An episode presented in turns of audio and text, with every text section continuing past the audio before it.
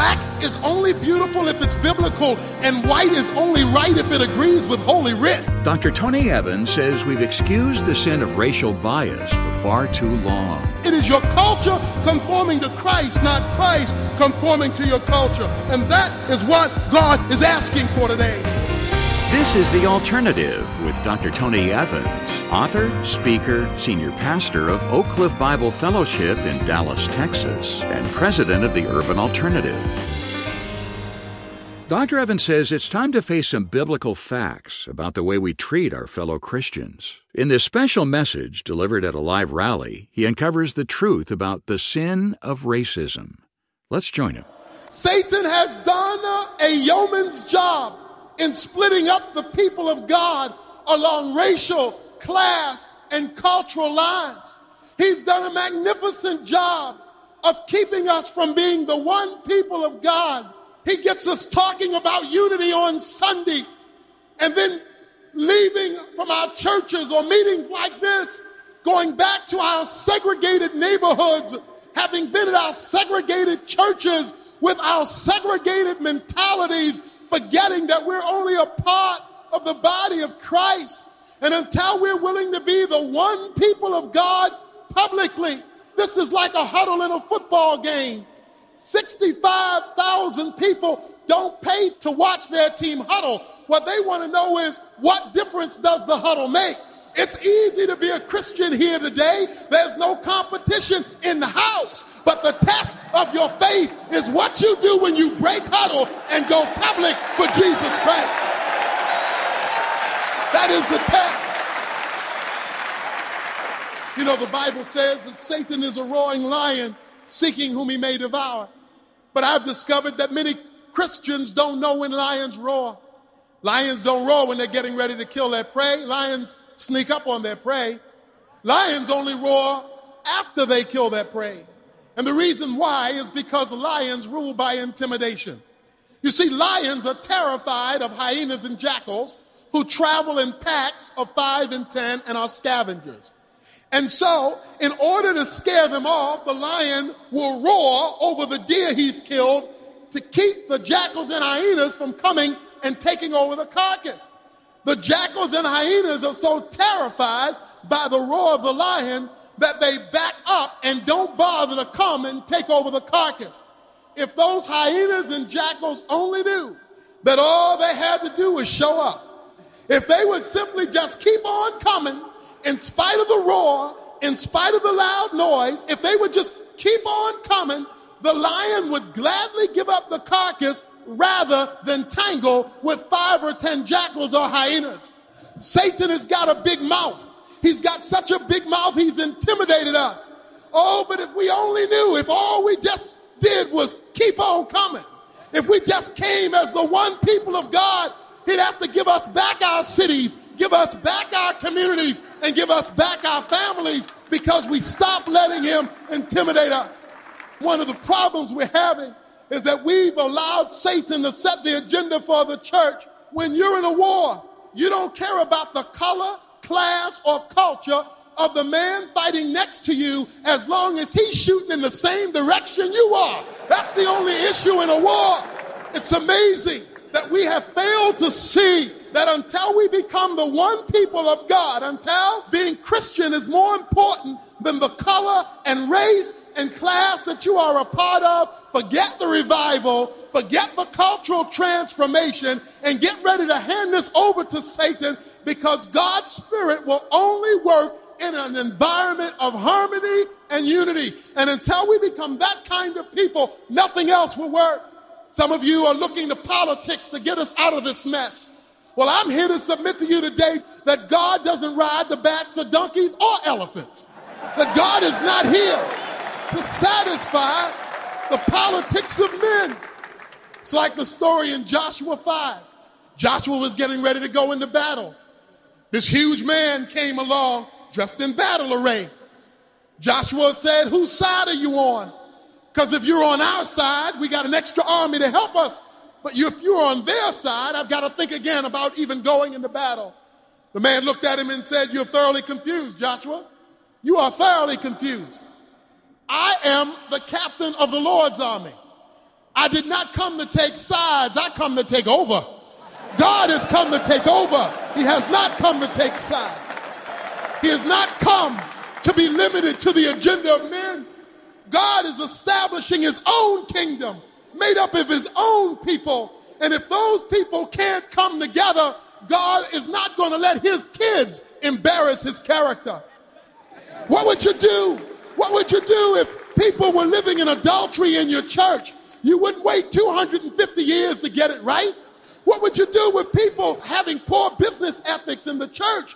You wouldn't take 250 years to get it right. What would you do if people adopted gay lifestyles in the church? You wouldn't say, well, let's give them a few hundred years. They were raised this way. You would say, I can't help you until you're willing to call sin sin. And if adultery sin and the gay lifestyle is sin and bad business ethics is sin, racism is sin, classism is sin, culturalism is sin, and it's nothing but sin.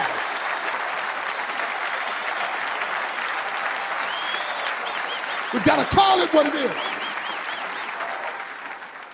Has spoken and he has not started on the matter. There are two answers to every question God's answer and everybody else, and everybody else is wrong. I did not have to go through trauma about it. I know what some of you are saying. I know we're in the South. I know some of you are going to say what somebody would have said of Peter. He was raised this way.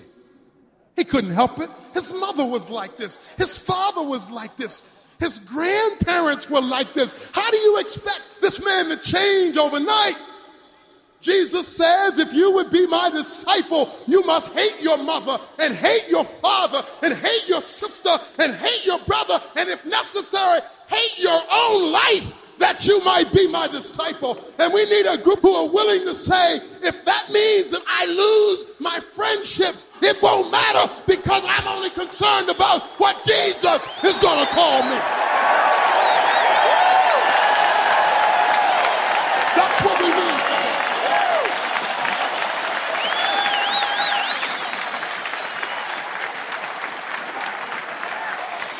That's the kind of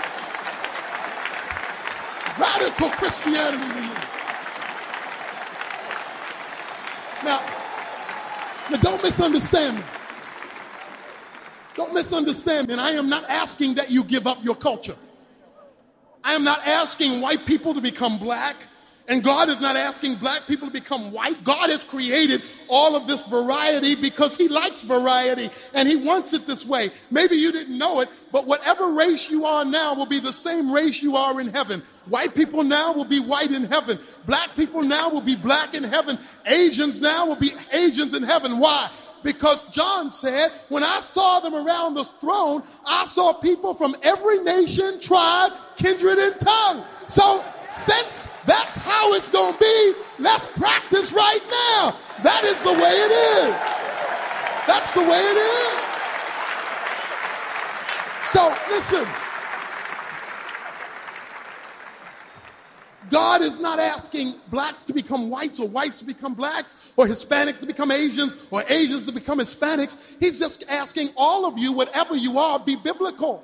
Black is only beautiful if it's biblical, and white is only right if it agrees with Holy Writ. There is a standard that governs who we are, and unless that standard overrules what our families have taught us, unless that standard overrules what our community has taught us, unless the biblical standard rules, then we're going to be in this chaos and never see revival. God is not asking you to like soul music, and He's not asking me to like country and western, thank God, but He's asking all of us. He is asking all of us to love him more than we love our race, our culture, or our class. In fact, it's technically incorrect to call yourself a black Christian, white Christian, Hispanic Christian, or Asian Christian. Once you introduce color, you, you make color an adjective. Black, white, brown, yellow becomes an adjective. Christian becomes a noun. It's the job of the adjective to modify the noun. So you must always make the noun whatever the adjective said it should be. No, Christianity must always be in the adjectival position. Your color must be always be in the noun position so that if anything changes, it is the noun of your humanity and not the commitment of your faith. It means Jesus Christ must always be the defining adjective of your life so that if anything conforms, it is your culture conforming to Christ, not Christ conforming to your culture. And that is what God is asking for today. He's asking for radical Christianity. He's asking for men who will intentionally, that's the word, intentionally build a bridge cross racially. Who will go out and say, I will not live the rest of my life never having built an intimate bond with another part of the body of Christ who's different than me. And it's got to start with us. Listen, if you are a messed up man and you don't get this thing right, then you're going to contribute to a messed up family. And if you are a messed up man contributing to a messed up family and your family goes to church, then your family will contribute to a messed up church. And if you are a messed up man contributing to a messed up family that results in a messed up church, and your church is supposed to be the light to the neighborhood, then your church is going to contribute to a messed up neighborhood. And then if you're a messed up man contributing to a messed up family, resulting in a messed up church that is leading to a messed up neighborhood, and your neighborhood is in a city, then your neighborhood is going to contribute to a messed up city. And if you're a messed up man contributing to a messed up family, resulting in a messed up church, causing a messed up neighborhood, leading to a messed up city, and your city's in a county, then your city's going to contribute to a messed up county. And then if you're a messed up man contributing to a messed up family, resulting in a messed up church that's bringing about a messed up community that's a neighborhood, leading to a messed up city, resulting in a messed up county that's causing a messed up state, and your state's in the country, then your state's going to contribute to a messed up country.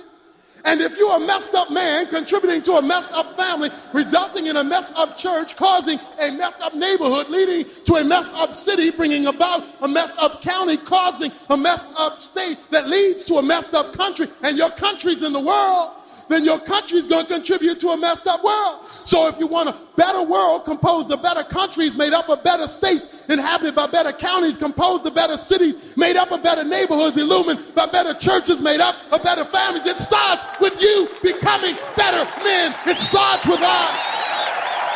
Starts with us becoming better men. We'll return to Dr. Evans in a moment with more on how mixed up our spiritual values can be when it comes to the subject of race. Right now, though, I want to let you know how you can learn more about building unity in your church, your neighborhood, and the country with the help of Tony's current message collection, Faith, Hope, Unity. It explains how believers can set an example for the rest of the world by focusing on what draws us together instead of what pushes us apart. It's an honest assessment of how the sin of society has crept into the church, along with a biblical plan for healing the hurts and changing the future. We're making this six lesson set available right now on CD or instantly downloadable MP3s as a special package, along with Tony's recently released book, A Survey of the Black Church in America. More than a neat set of dates, locations, and names, this book is written with a clear, kingdom focused perspective to help believers move toward understanding and Christian unity. Both of these resources are yours with our thanks when you make a contribution to help support Dr. Evans' work here on the radio and around the world. To take advantage of this limited time offer, just visit tonyevans.org or give us a phone call at 1 800 800 3222. That's 1 800 800 3222. I'll have our contact information for you again after part two of today's presentation and this. This November, join Dr. Tony Evans on an inspiring cruise along the Mexican Riviera. Immerse yourself in his sermons, connect with fellow followers of Christ, and experience the serenity of life at sea. Embark on lively excursions along the coast of Mexico and enjoy a blend of spiritual development and cultural exploration. Visit tonyevans.org and book your voyage from November 9th through the 16th. Enjoy and explore. I know this won't make you feel good, but some of you would rather your children marry a person of the same race unsaved than marry a person of a different race saved. That's how mixed up our spiritual values are. Until we're willing to say, yes, there are problems and yes, there are difficulties, but I'm going to trust the sovereign hand of God to that if I build relationships according to his will, that he'll raise up a balanced family that will impact the world. And if we ever do this, let me tell you what'll happen. If we ever do this, and then if we ever get our churches to cooperate with one another. See, all the churches don't have to be integrated, but they have to be cooperative. If we got every suburban church to develop a sister relationship with an urban church, let me tell you what you could do in less than 12 months.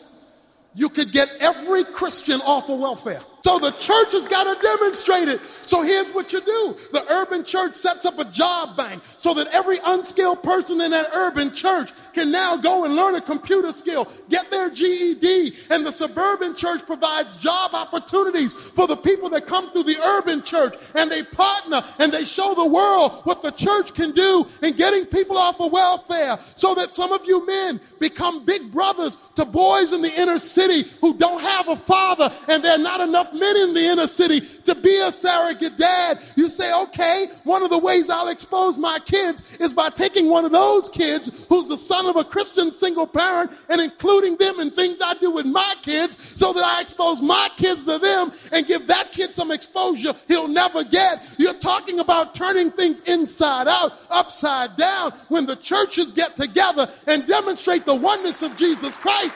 And that is what it will take, the people of God. That is what it would take. I know. I know some of you are scared. You're shaking in your boots. You're saying, Look, I came here to just get some nice spiritual nourishment. I ain't come here for all this.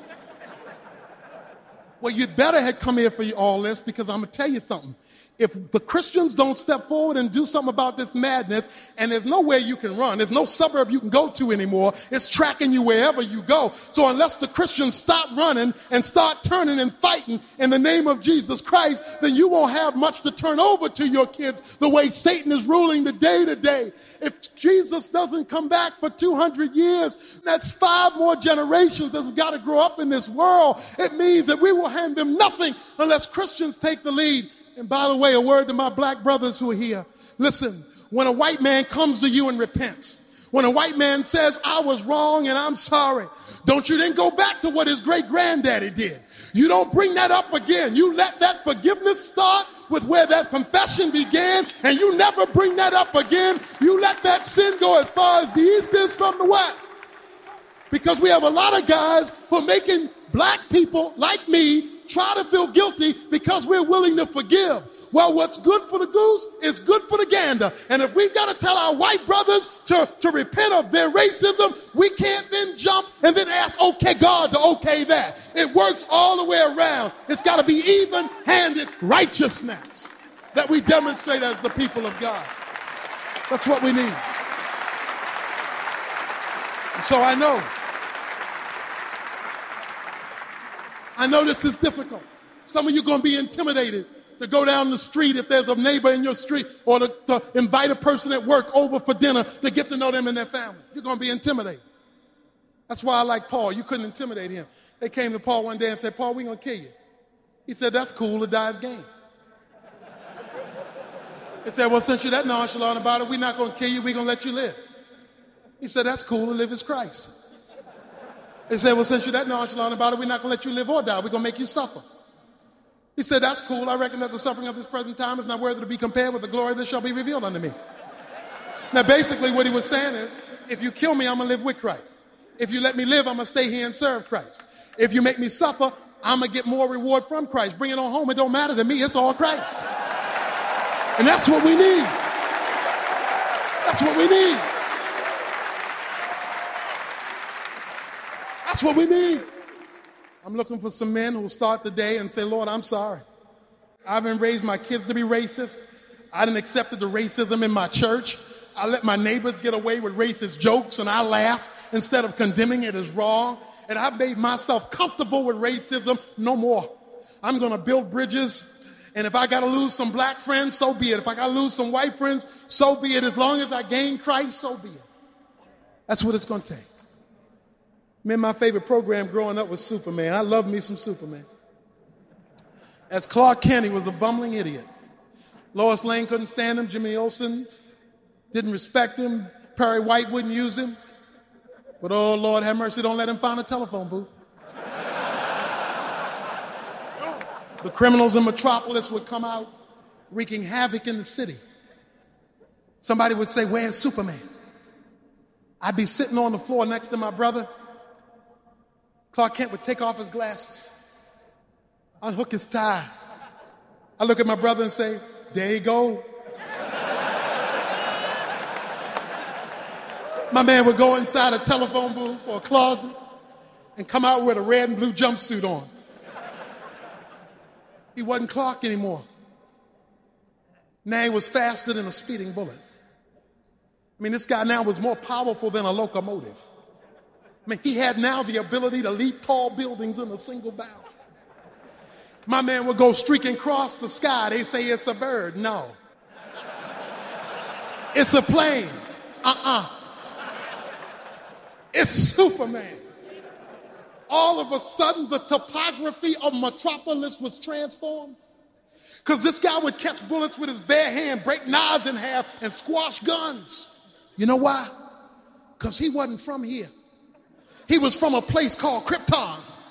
But when he got transferred here, he brought the power of the other place and made it work down here. He brought the power from up there and made it come down here. And when that man changed clothes, the environment in which he lived was transformed. Some of you need to take off those old clothes.